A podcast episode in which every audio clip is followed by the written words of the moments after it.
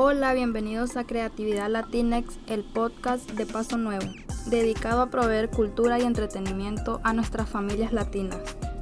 Yo soy Georgina Vázquez y participo en Paso Nuevo, el programa del Teatro Gala en Washington, D.C., en el cual jóvenes de diferentes comunidades se divierten, se expresan abiertamente, comparten sus experiencias y crean una comunidad. Bienvenidos, gracias por acompañarnos en nuestra segunda temporada. En el episodio de hoy escucharemos un poema escrito por Diana Méndez llamado La chica suicida que recibió el segundo lugar en el onceavo concurso anual de poesía Gabriela Mistral.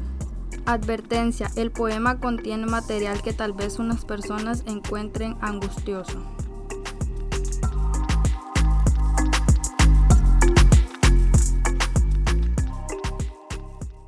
La chica suicida por Diana Méndez.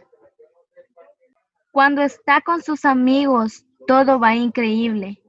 Pero llegan los que la critican y se convierte en un día horrible.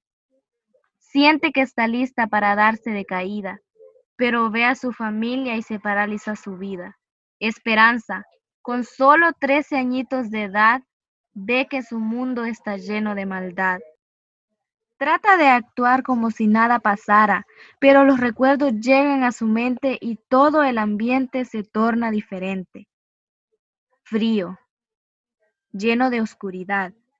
Pensando en escribir una nota suicida, piensa, no vale nada mi vida. Otro día llega su mamá. Con una sonrisa en la cara le pregunta cómo está. Ella le responde, mamá, estoy bien. Su mamá cambia la cara porque sabe que miente. Y sin aquella sonrisa, le responde, Mm, si necesitas algo, mm, ya sabes dónde. Salió su madre de la habitación. Con gran sentimiento de esperanza entró en depresión. Sola, desconsolada. Toma un bote de pastillas y se las toma toda desesperada, con un cuchillo haciéndose profundas cortadas, repitiendo aquella frase, mi vida no vale nada. cayendo en su cuarto, con su nota en su pecho, con su cerebro apagado sin analizar lo que había hecho. Unas horas más tarde regresa su mamá. La intenta despertar, pero ve que no despierta. El corazón de su madre empezó a latir con fuerzas. Ella sintió un frío en su cuerpo, como una alerta. Empieza a decir, hija, despierta pero luego se dio cuenta que su hija ya estaba muerta. Llega su padre a la habitación, ve a su esposa abrazando a Esperanza sin consolación. Al día siguiente, ahí en la escuela, pusieron un recuerdo con una foto y una vela. Luego a todos se les avisó que la gran esperanza a la vida se quitó. Cinco minutos de silencio le dieron en su honor recordándola con mucha tristeza y sabiendo que se fue con un gran rencor. Los alumnos de la escuela se culpaban a sí mismos, pensando que por su culpa Esperanza había caído en aquel abismo. Unos por criticarla y otros por no haberla ayudado cuando lo necesitó. En la vida de su madre todo cambió empezó a sentir dolores en el corazón. Y el padre, ya no en el mismo, empezó a tomar y su vida arruinó. Su familia la lloraba toda desesperada al saber que ya no la veían con su sonrisa ahí en la puerta parada.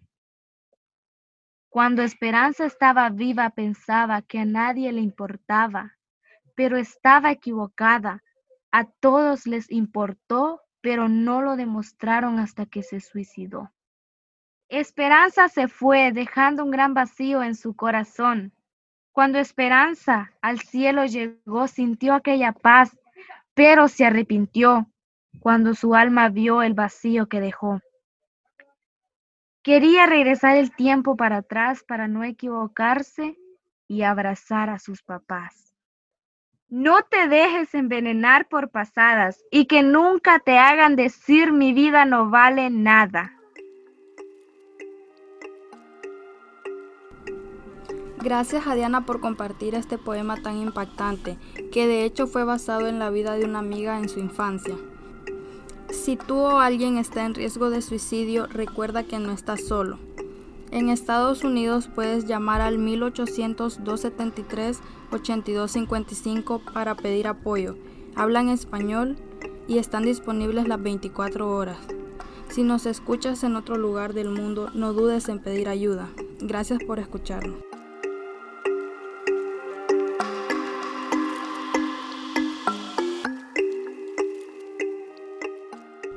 Paso Nuevo es el programa bilingüe para jóvenes del Teatro Gala en Washington, D.C. El programa y este podcast están patrocinados por Events DC, INF Give, Inter-American Development Bank, Mayor's Office on Latino Affairs, United Way of National Capital Area, Learn 24, Harmon Family Foundation, Nora Roberts Foundation.